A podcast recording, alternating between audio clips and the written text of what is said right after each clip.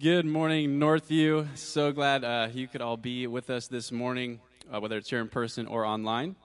And uh, as we get started this this morning, I don't know about all of you, but uh, I know last year about Christmas time, um, our house was one of the few houses on our street that had Christmas lights all decked out. And uh, this year, we're not even a week into December yet, and it seems like every house in every neighborhood has a ton of lights on it already, which is which is super fun. Um, we were going for a walk last night in the dark, you know, looking at all the all the lights in our neighborhood, and um, I, I, do think as we enter the Christmas season, it's a it's it's a really beautiful picture to. Um, as you look at these Christmas lights, it's a great picture of, of when of Christmas when Jesus came to earth, the light of the world stepping down into darkness, and it's and it's just beautiful to see at night when the, the Christmas lights are lighting up the darkness, um, you know, it's a great picture also of our, our Lord and Savior Jesus Christ, um, the light of the world, coming down to earth uh, to to save to save uh, us from our from our sins. And so, um, just I'd encourage you to think about that uh, as you as you look at the Christmas lights when you're driving around or walking around uh, this Christmas season. So, um, let's go ahead and get started this morning. Let's stand together in, in worship this morning.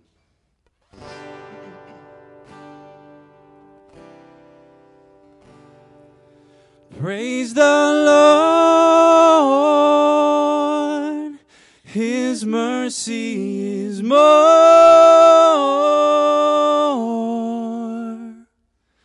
Stronger than darkness, new. Our sins, they are many, His mercy is more.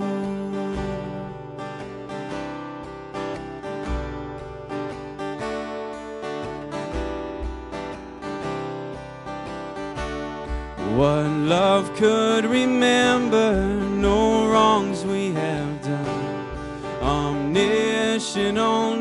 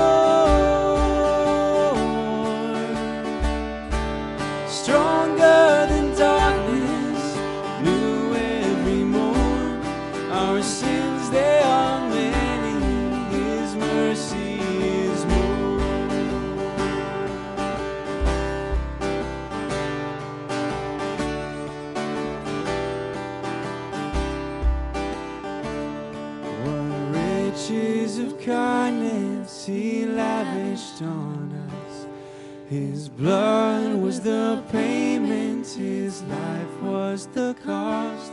We stood neath the debt we could never afford.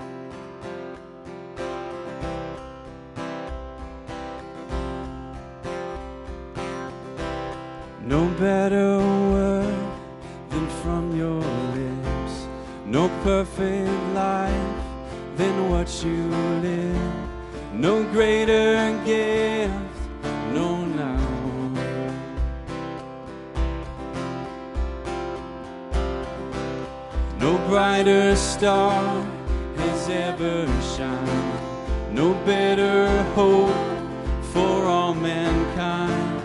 No higher mind, no not one. No one has ever known this kind of love you've shown.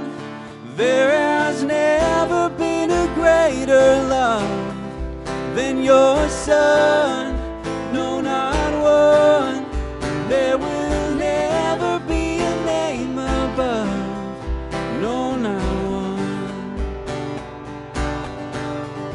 With his life you have forgiven us.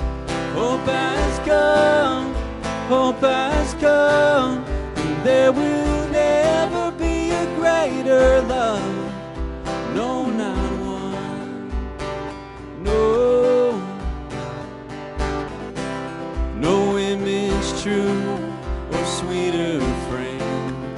Simple word can match your name. No greater faith, no, not one. No one has ever seen the depth of your majesty. There has never been a greater love than your son.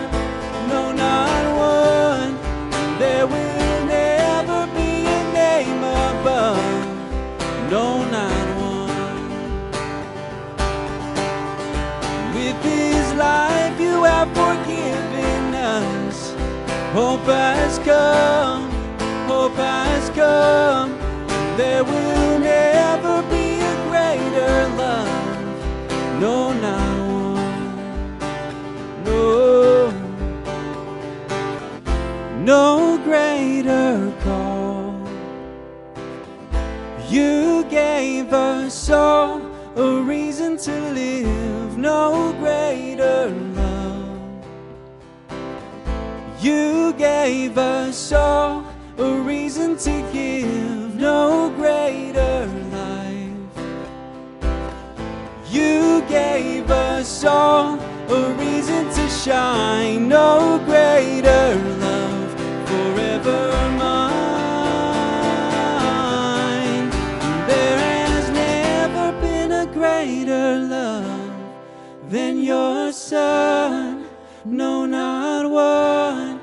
there will never be a name above, no, not one.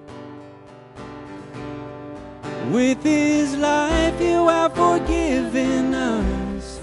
Hope has come, hope has come. And there will never be a greater love. No, no, no.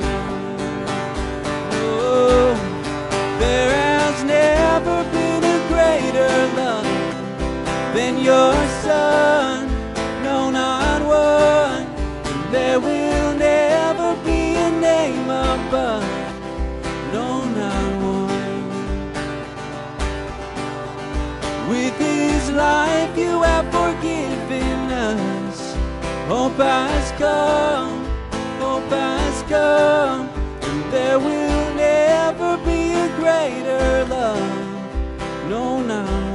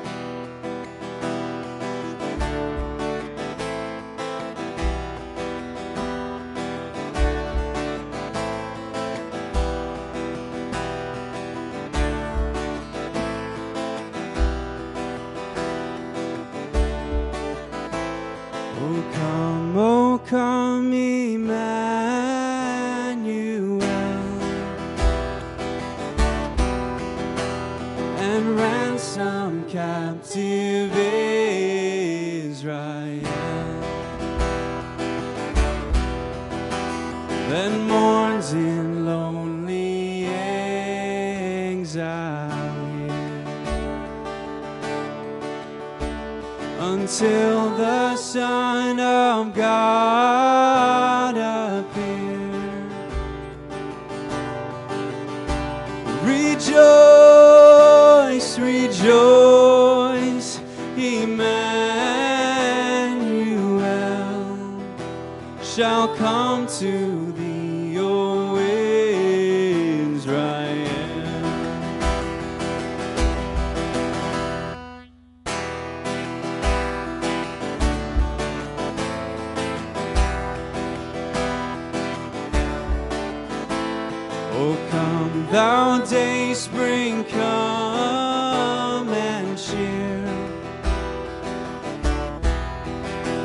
our spirits by thine advent here.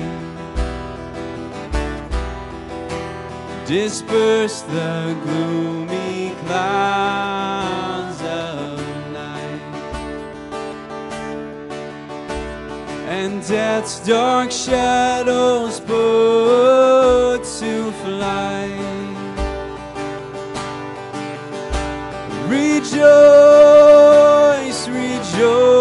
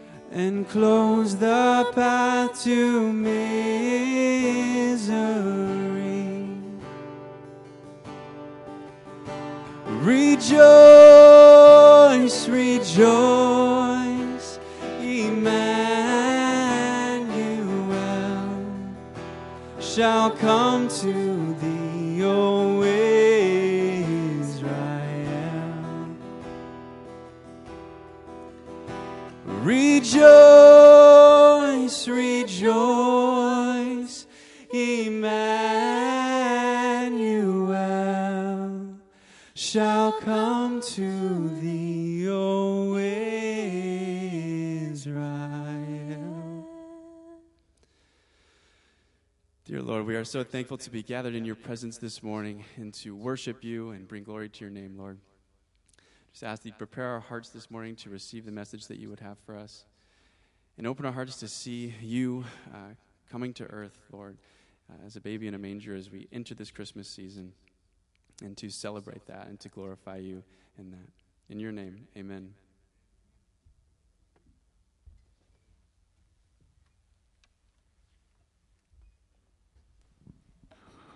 Well, good morning. And dare we even say, Merry Christmas, everybody. Oh, it is so good to see you here. Uh, we were a little more festive even since last week. Huge shout out to the team that just poured endless time and energy into this this past week. It looks absolutely amazing. Well, Christmas is here, and we want to invite you, uh, starting this morning, whether you're here in person or online, uh, we're going to hit pause on the series of Philippians that Pastor Steve has been walking us through, and we're going to enter fully into the Christmas season. We're going to talk about what is this idea of, of a thrill of hope. And I think we could all agree that this year is a year that people are looking for something to put their hope in. What a great time to be able to step aside, focus on the Word, and learn a little bit more about Jesus this Christmas season. We also want to invite you uh, on Christmas Eve at 3 and 5 o'clock to join us, to invite people, um, whether it's here or just share online how they can log in and view on Facebook and YouTube. We just want to share the name of Jesus with people this season. Uh, and then it's crazy as we as we head through Christmas and into the new year, there's already something that is on our radar. Uh, for the last while, we've had small groups in our church supporting uh, Youth for Christ up on Casino Road once a month, uh, gathering a group to, before March, go actually take and serve a meal to about 70 students uh, that are in low income areas. And for many of these students, uh, this is the, the only real quality meal that they will get that whole day. And so this organization works with other ministries and churches to be able to provide meals uh, for students. We're still serving them. It looks a little bit different. Instead, for this year, instead of going there and serving in person, we prepare meals uh, once a month and we go and deliver it, and then their staff takes it from there and is able to still give the kids uh, meals. And there's still time in 21 uh, for the first half of the year. There's four months that are still available to sign up. And one of the reasons I want to let you know about this is you'll see in a moment, you guys are incredible at serving other people. We're going to talk about step by step from yesterday in just one moment.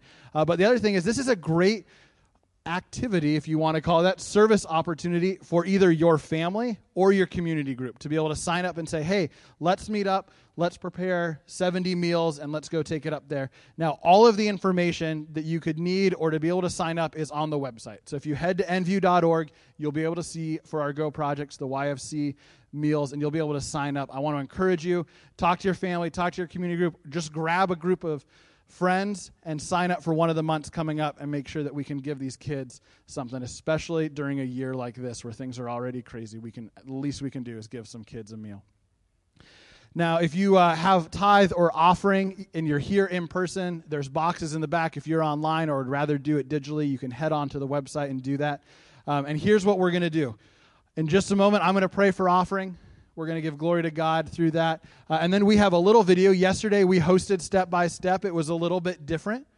It wasn't in here in the building with a big turkey dinner and stuff in every room. Uh, we filled the parking lot. There was a line of cars. They drove through. We were able to bless them and give them things for Christmas and just all sorts of stuff. Uh, we were able to put together a little video for that, and I want to be able to show that to you guys so you can see what went on. Once the video is done, if you are a middle school student, sixth, seventh, or eighth grade, I invite you. Zebet's going to lead the charge out there, and you can head with him upstairs, and Steve will come up at that time. But let's go to the Lord in prayer. Lord, thank you for the way that this church body gives. And it's moments like yesterday, Lord, being able to help people that we don't know and will probably never meet, that just reminds me of what a church body is supposed to be all about. Thank you for their generosity and obedience in so many ways, Lord, whether it was giving financial gifts yesterday or giving gift boxes for families or showing up to, to help cheer and wave and hand out things. Thank you, Lord. Thank you for this group. We pray for the offering that's given this morning, Lord. May we be wise in our discernment of how to use it, and may it impact the Mill Creek, Everett, Bothell area for your kingdom. Be with us this morning, Lord, in your Son's name. Amen. Take a look at this.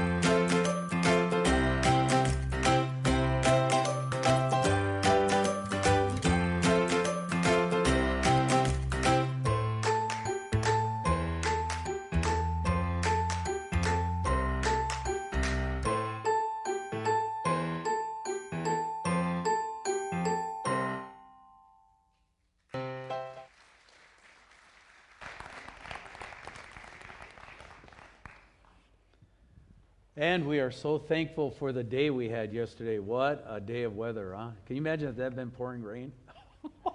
it worked out great. So that was fantastic. Thanks for everybody who gave, served. Can we give my wife a hand for putting that together? Yes. Yeah, there you go. All right. Hey, we got a lot of good news. Yesterday was spectacular. It was really a lot of fun. Amazing. We were done at uh, 10 to 4, which is usually when we're just starting to rev up, right? It was the weirdest feeling, so I'm still feeling rather out of sync with the whole thing, but uh, lots of fun.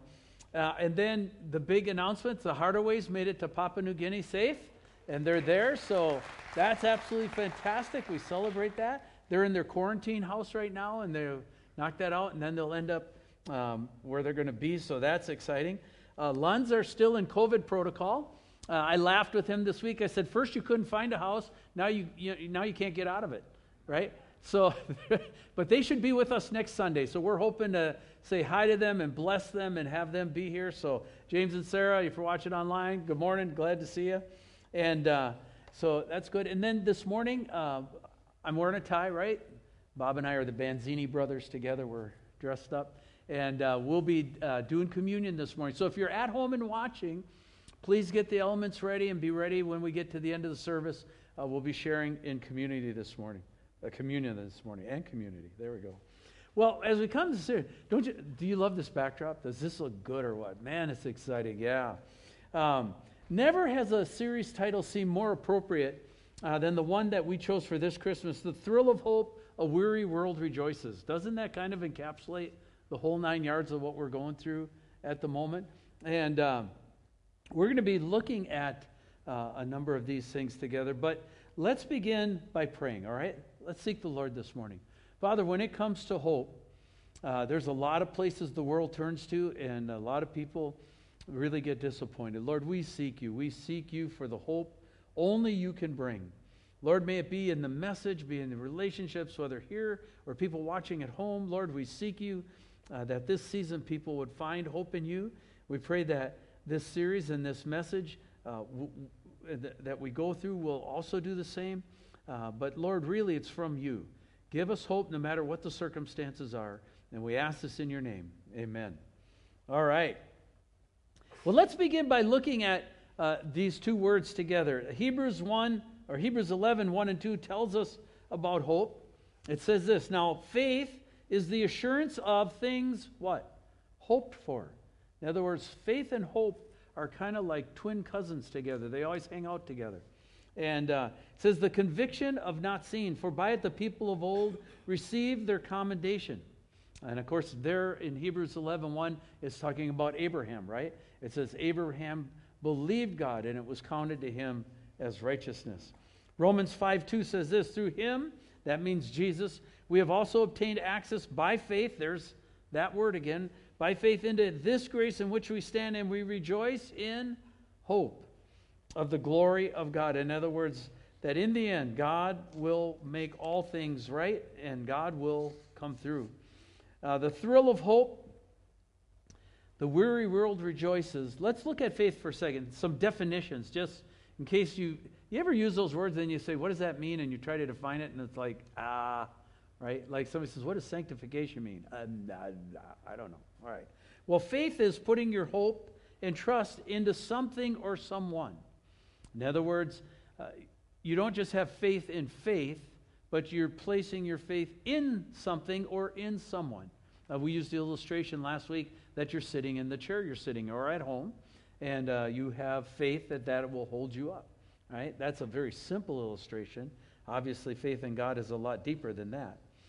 Then hope is a feeling that one a, a feeling that what one desires, expects, or has been promised will happen. And we're going to focus on that and what has been promised part in this Christmas series. Weary means experiencing tiredness or fatigue. I don't think we have to define that one too much, right? We kind of know that one. Uh, usually, this is expressed as uh, when you're talking about weariness, usually weariness comes from the factor that this it has lasted a lot longer and is a lot harder than I had expected. right? That's, that's when you get weary, is when it's stretched farther. Uh, one of the, uh, il- there's thousands of illustrations. One of the interesting illustrations is the Civil War. And uh, we forget because it's in our past and in our history and it happened a long time ago. But they did not, when the Civil War first broke out, they did not expect it to last very long. They thought it would be a battle or two, it'd be over and it'd be done. Matter of fact, in Manassas, if you want to look this up, they actually went out and people went out with carriages and picnic baskets to sit on the hill and to watch the battle. Self, right? Uh, but because they they didn't think it would be that long, and obviously the Civil War turned into a much more grueling uh, episode and length than anybody would have thought. This has been true of history. Uh, there have been many great eras of weariness in history. Uh, this could be true for us right now in our own personal experience. The kind of, I never dreamed we'd still, still be in the thick of this whole COVID election mess. Can we just shelve this stuff and get it behind us and it's just not going away, right? That's all part of what we're experiencing right now. So, this Christmas season, we're going to um, uh, take a look at the hope of Christmas that provides for four entities. And uh, so, this morning, we're going to look at Christmas as hope for the Jews. I really appreciated the last song, O Come, O Come Emmanuel, that we sang because it's going to capture what we're going to walk through this morning. Then we're going to look at hope for the Gentiles. Then we're going to look at hope for the church. And then on Christmas Eve, we're going to look at hope for the future. All right, so that's the series that we're going to be going through um, as we walk through the, this Christmas series. So, our beginning point this morning, and the most obvious fact of Christmas, is that Christmas was meant to give hope for the Jews. Have you thought about that at all? Does that ever enter into your thinking? Uh, we kind of glitz right by that, right? Because of our, our Christian context. This is just so easily overlooked. Uh, we can easily forget that Jesus was a Jew. We can forget that he was born to Jewish parents. We can forget that uh, he was born in a Jewish country, right? Israel, in a Jewish town, Bethlehem, that he was the Messiah that they've been waiting for for 2,000 years.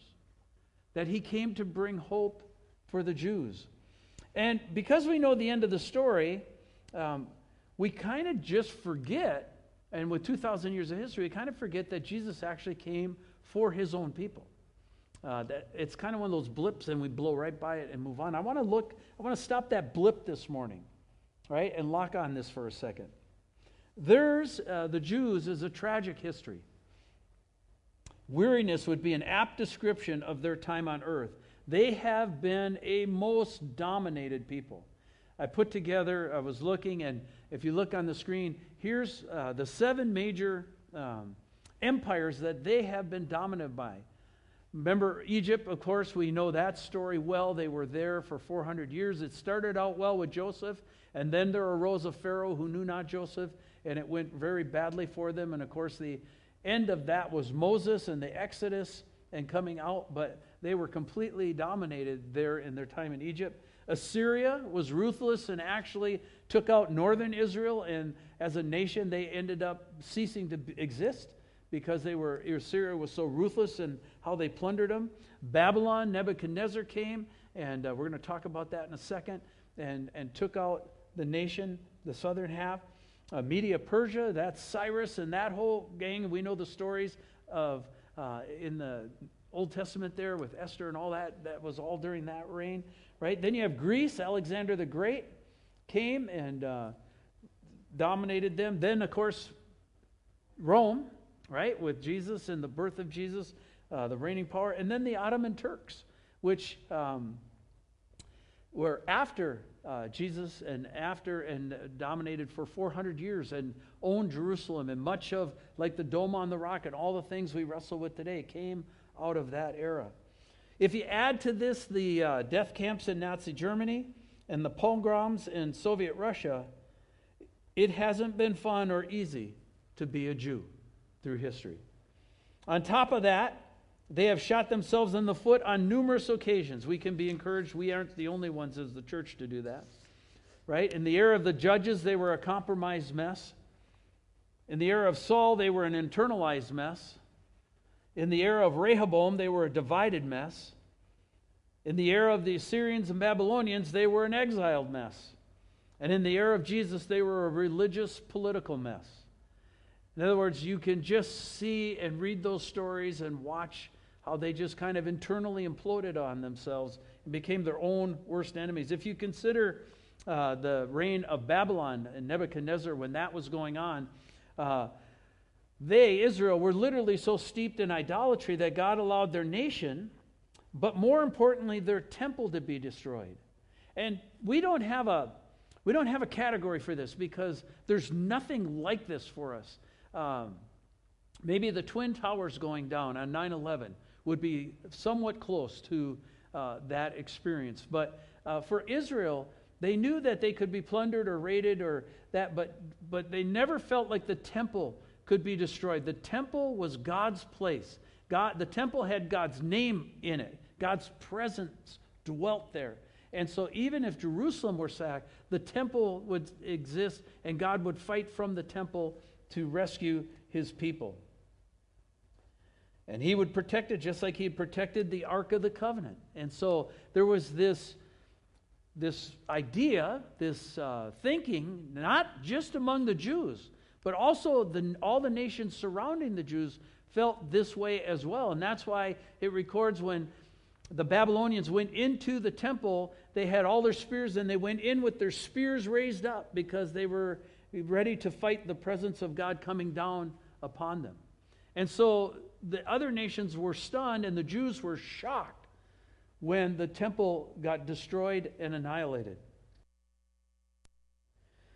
Consider Rome. By missing Jesus as their Messiah, they once again had their nation and their temple around. In 70 AD, Titus, with his Roman legions, laid, laid siege to Jerusalem and uh, destroyed it. And ironically, we would say prophetically, that um, both temples were destroyed on the same day. Did you know that? The 9th of Av. It's considered the darkest day on the Jewish calendar. The 9th of Av. Both Nebuchadnezzar and Titus destroyed the temple on the same day. The temple that had taken 46 years to build and was considered one of the wonders of the world was leveled so that not one stone was left upon another as predicted by Jesus. And worse, what came out of this is that they, the Jews, would be labeled with one of the most terrible monikers ever attached to any group in all of history. At the trial of Jesus, they cried out to Pilate, Let his blood be upon us and our children. And it was, and still is, one of the most chilling and frightful, frightful statements record, that is recorded in the Bible. They had no idea what that vow was invoking. The moniker that I was talking about, they would now be known as the Christ killers and would be hunted, exiled, and persecuted down through the ages of history. The Holocaust being the worst but not the last of these episodes. So then, and that's kind of a dark picture, right? Okay. So then the question is okay, in what sense then did Jesus' coming uh, speak hope to his chosen people? And Jesus spoke it quite plainly. He said, I've come, uh, I have come for the lost sheep of Israel.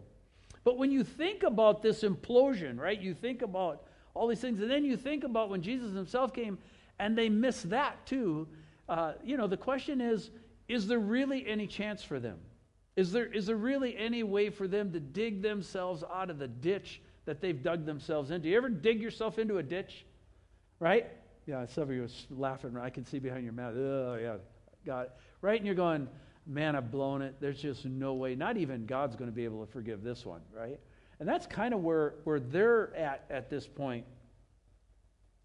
Okay, and in reality, in full disclosure, the church really didn't think so. If you, if you read church history, if you go through and study it, um, the dominant theological idea over the last 2,000 years with the church has been a theology called replacement theology. And then theology goes something like this that God's promises were to Abraham and for the Jewish people. And when Jesus came and they rejected Jesus, then Jesus created a new work called the church And the church became the inheritor or the keeper of all the promises that had one time been placed for the Jews were now for the church. And there is some. Right? God has worked through the church in miraculous ways through history. But where the skip was made is that uh, the idea that God was done with Israel, that God was done with the Jews, and that everything, all the blessings and promises, were now reapplied and meant for the church, the body of Christ, okay, his bride. A great damage came from this idea, but the running paradigm really was what difference does it really make? God is done with them, God is done with the Jews. And then came May 1948. Remember May 1948? It's when Israel became a nation again. One of the most amazing miracles in history took shape when Israel became a nation on that month. They were scattered across the face of the earth in what is known as the Great Dispersion, and now they were regathering once again in the promised land for the first time in 1900 years. Nobody would have thought it possible. If you read any of the literature uh, around 1900 before, Israel was dust, right? A dispersed, neglected people. We are the church, are God's elect, but they are his chosen people. Not only are they his chosen, but they are an amazing people. They are called the apple of God's eye in Zechariah 2 8. And this title confers the idea that God has his eye on Israel in a very special way. Uh, an article, I found an article in a Christian magazine called The Herald, and uh, I apologize, I forgot to write the date down when that was. Uh, but it points out the staggering contributions that Israel has made to the world, and it highlights the fact that the humanitarian spirit that's found uh, within Israel that uh, is displayed by them is largely influenced by the Mosaic Law, right? The first five books of the Bible uh, that we, we're familiar with.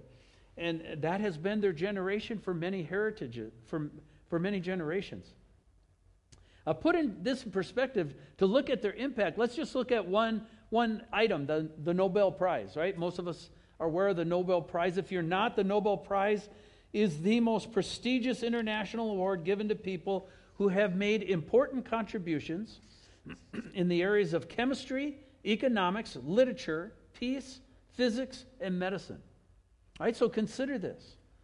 Between 1901 and 2014, so just six years ago, 1901 to 2014, the Nobel Prize has been awarded to approximately 855 laureates.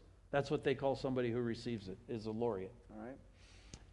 At least 194 of them, that's 23% of them, have been Jewish. Did you know that? It's an amazing statistic. Why is that amazing? What's astounding about this is that the Jews currently make up approximately only 0.2% of the world's population.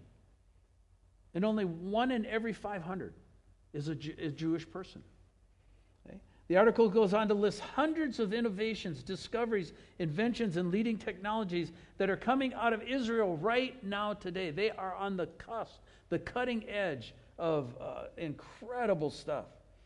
It's absolutely downright staggering that a nation this small, so if you say in regards to, in comparison to the nation, like compare Israel and the United States, Israel is 152nd in terms of size of nation, right? So they're not one, two, three, four, ten. They're 152nd. Postage stamp.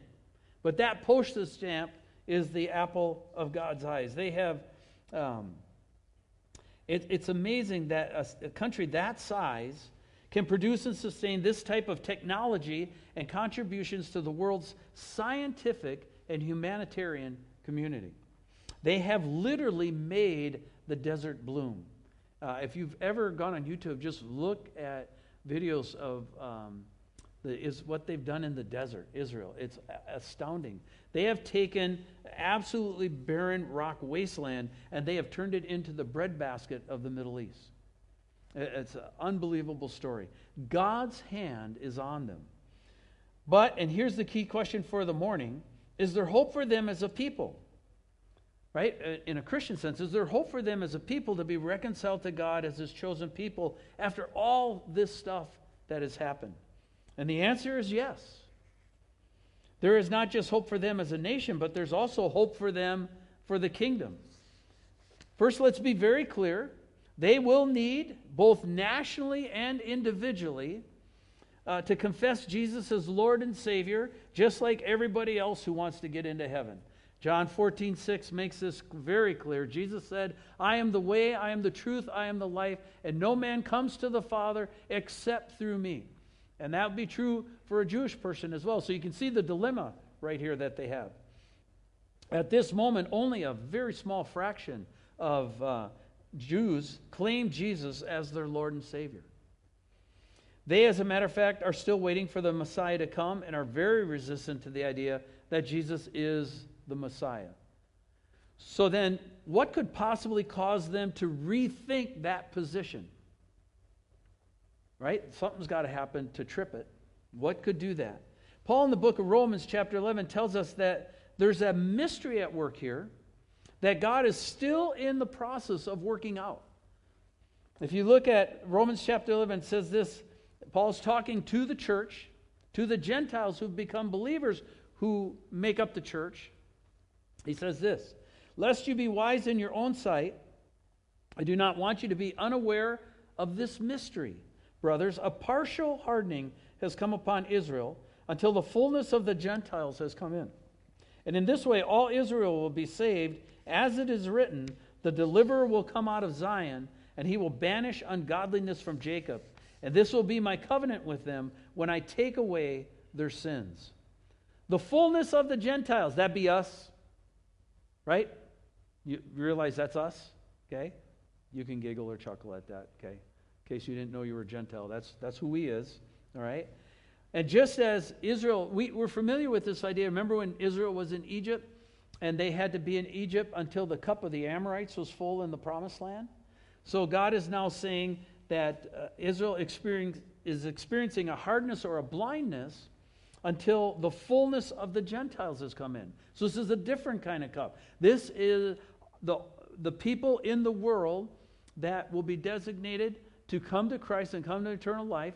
And when that cup gets full, and by the way, we're part of that, just so you can make the connect in case you're not making it, part of us sacrificing, giving generously, gener- generously, say that word right, and, and sending the Hardaways to Papua New Guinea is to what? Help the uttermost parts of the earth hear the gospel. Right now in, in Papua New Guinea, there are 182 language groups that have never heard the gospel. And we've sent the Hardaways to be part of that so that part can hear. And that's part of filling that cup up. Earlier in chapter Paul, uh, Paul used the illustration of an olive tree, and he says, "Hey, don't get arrogant, don't get cocky, don't get caught up in yourselves, because yeah, there's an olive tree and some native branches were broken off, and then some wild branches got grafted in. You Gentiles are the, the wild branches that grafted in. If God wasn't willing to spare the natural branches, be careful, he might not spare the wild ones either. So the idea here is humility and fear before the Lord that we even had the chance to be grafted in. But God says, I'm going to regraft in those wild branches. Romans 11, 28 says this As regards to the gospel, they are enemies for your sake, but as regards to election, they are beloved for the sake of the forefathers. Uh, Paul here is talking, the forefathers are the patriarchs, right? Abraham, Isaac, Jacob. Uh, he's talking about them and speaking to Abraham. God said this Genesis 17, he says, I will make you exceedingly fruitful, and I will make you into nations, and kings shall come from you. And I will establish my covenant between me and you and your offspring after you throughout their generations for an everlasting covenant. To be God for you and to be off and to be uh, your offspring after you. And I will give to you and to your offspring after you the land of your sojournings and all the land of Canaan for an everlasting possession, and I will be their God. Paul here is also speaking of the promises God made to King David. King David was also one of the patriarchs. God had told David that he would establish David's kingdom that he'd put all his enemies at rest with him, that he would never be without a man on the throne, and that the Messiah would come from his loins. And David is stunned. You can read this account in 2 Samuel 7 and also 1 Chronicles 17, but just a small slice of it reads like this. It says that when God promises to King David, King David went in and sat before the Lord and said, Who am I, O Lord God? And what is my house that you have brought me thus far?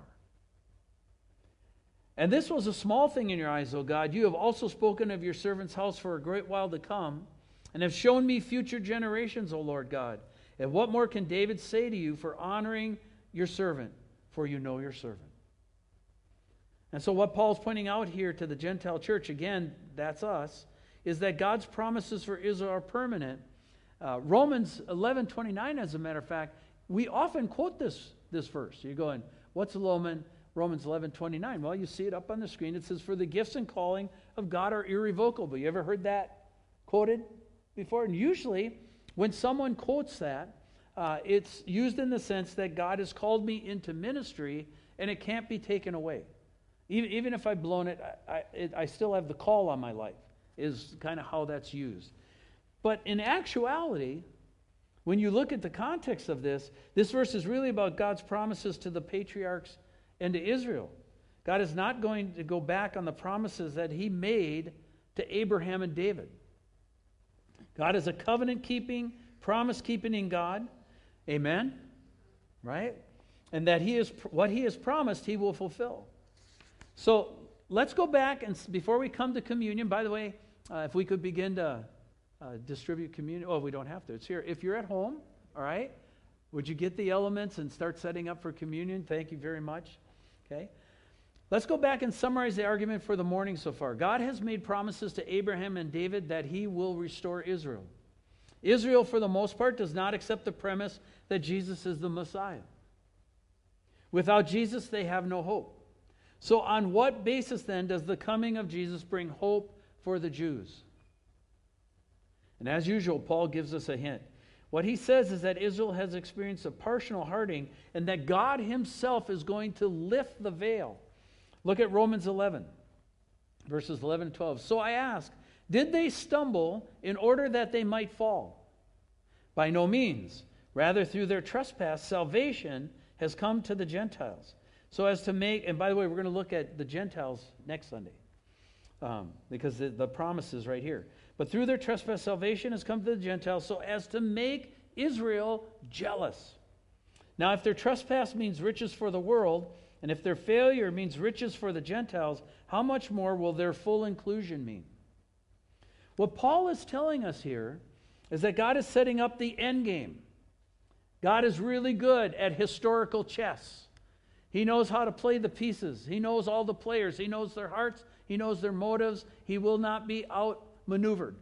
And so here Paul's saying, in the grand scheme of history, God has lined this up. And, and God is going to do something with the church that will catch Israel, that will make Israel turn to Jesus as Lord and Savior, and that he will fully redeem Israel. Well, what could possibly make Israel jealous? And I want to suggest this morning that my answer is the rapture of the church. Think with me for just a second. We always think about the rapture in terms of the church, right? This is what Jesus is doing for the church. Have you ever thought of the rapture in terms of what that would speak to Israel? Look at 1 Thessalonians chapter 4. For the Lord himself will descend from heaven with a cry of command. I love that term. Cry of command is a general calling out his armies. Move! Right? The Lord will descend from heaven. This is Jesus himself will descend from heaven with a cry of command, with the voice of an archangel, with the sound of the trumpet of God. Boof. That'd make a great movie, wouldn't it? And the dead in Christ will rise first, then we who are alive, who are left, will be caught up together with them in the clouds to meet the Lord in the air. And so we will always be with the Lord. And all God's people said, Amen. Won't that be awesome? Therefore, encourage one another with these words. These words are meant to encourage the church.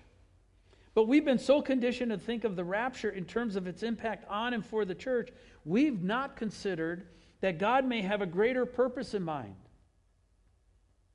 We've not given much thought or considered what the impact of the rapture would be on or for Israel. And I would contend at least these two major points this morning as you think through Christmas and Jesus is coming for the Jews. Number one, here would be the impacts. Number one, God will have done something for the church that he has not done for Israel and thus make them jealous. Why did he do that for them? Right? They expect God to do miracles for their nation. Why did he do that for the church and not for us? And number two, Israel has now lost its major ally.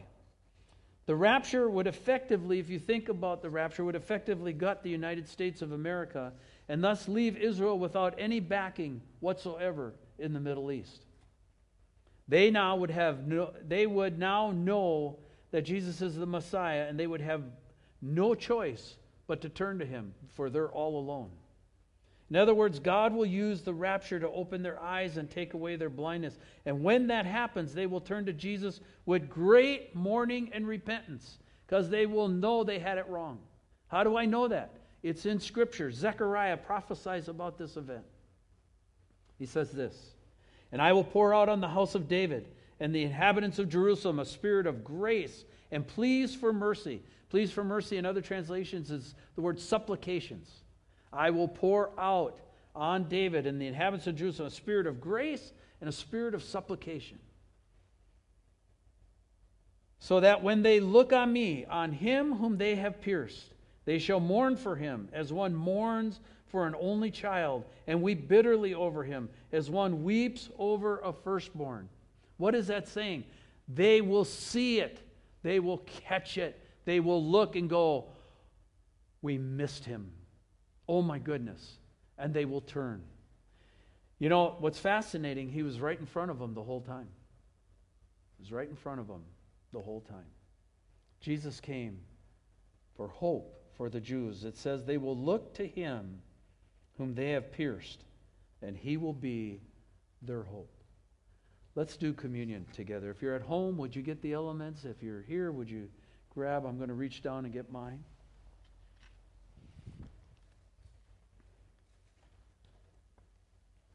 When you think about this bigger picture, it's really quite stunning what God has laid out. Not just for the church, but also for the Jews. It says, They will look on the one whom they have pierced. And that is actually a statement of hope when they recognize him for who he was, they will weep as if they have lost their firstborn son. Okay? Where does that firstborn son comment come from? It goes all the way back to Egypt. Remember the angel of death killing the firstborn? And there was a ceremony called the Passover. And remember that they spread the blood on the mantle? And if that house had the blood on the mantle, then the angel of death passed by that house. They would know all these pictures. All these pictures are wrapped up in the Seder meal. We've done this with Phil before and Wagner when he's led us through the Seder meal and all the symbolism locked in the Passover. All those things will start to go pop, pop, pop, pop. Wow. And they will have hope, but in someone they had never anticipated. It will suddenly be placed in Jesus. You know, the Jews aren't the only ones who pierced Jesus, right? Our sin did as well the Gentiles. We're going to look at the Gentiles next week. But it was our sin, our walking away from God, that was every bit as much as they did. And at communion, Jesus left us a picture. And I think communion right now galvanizes us to say, what are we looking at? When we're looking at our culture right now, we're looking at we're looking at communion being a symbol for us. Jesus said, What about this? This is my body. It will be what? Broken for you. Likewise, we probably going to have to be willing to go through some breaking ourselves. Jesus said, That's okay. I'll be with you. I'm with you till the end of the age. You have great hope in me. He said, Eat this in memory of me.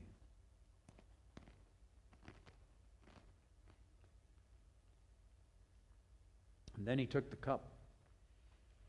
This is a symbol of my blood, which will be shed for you on the cross for your sins. In other words, we're covered just like the mantle was covered and we're, they were covered from the angel of death.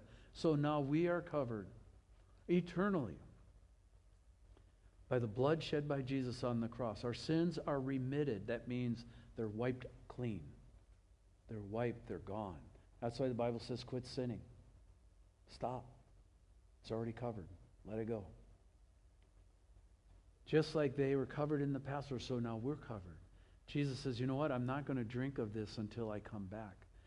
That's a statement of faith, that's a statement of hope. Drink this in memory of me.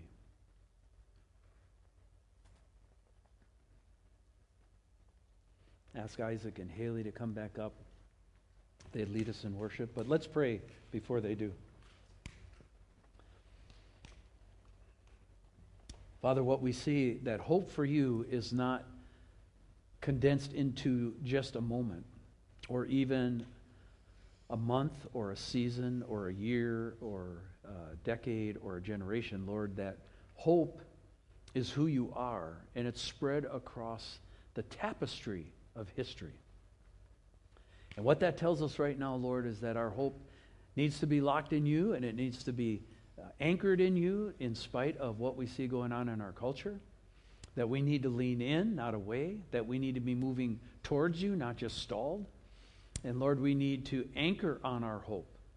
That our faith would anchor with hope and that we'd be unmovable towards you. Lord, I pray this morning be an encouragement that as you could take a nation like Israel, and you're going to keep your promises for them. You are a promise keeping covenant God. And God, you do not lie. That you that gives us great hope that you will be a covenant keeping, promise keeping God for us as well. And we rejoice in that and give that to you in great hope and pray this in your name. Amen. Let's stand together.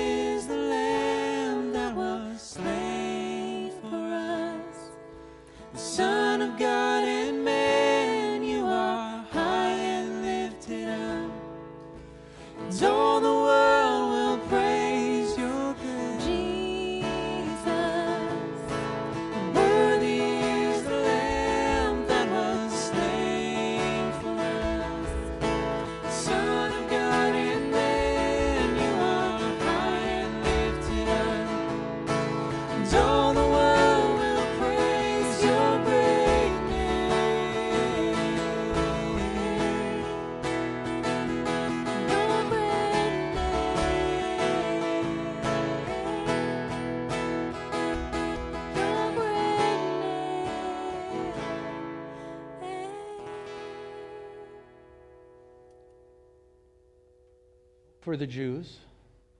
Next week, we're going to look at hope for the Gentiles. What's the hope? The light is greater than the darkness.